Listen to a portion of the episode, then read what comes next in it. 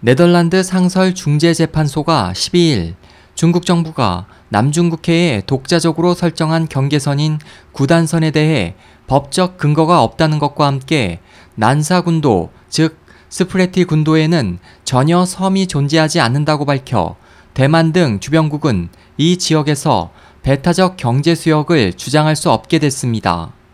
이에 대해 대만 총통부는 같은 날 중재 재판 판결, 특히 이 지역에 있는 태평섬에 대한 판결은 국제법 및 해양법에 근거해 중화민국이 갖는 남중국해 군도 및 관련 해역에 대한 권익을 크게 손상하기 때문에 절대로 받아들일 수 없다는 입장을 밝혔다고 관영 중앙통신사가 전했습니다.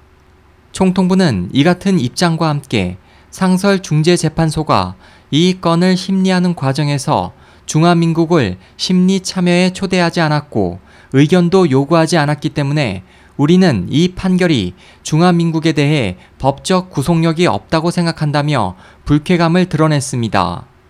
대만 총통부는 향후 주변 당사국 간의 평등의 입장에서 분쟁의 평화적 해결을 위한 다자간 협의가 필요하다는 입장을 보였습니다. SOH 희망지성 국제방송 홍승일이었습니다.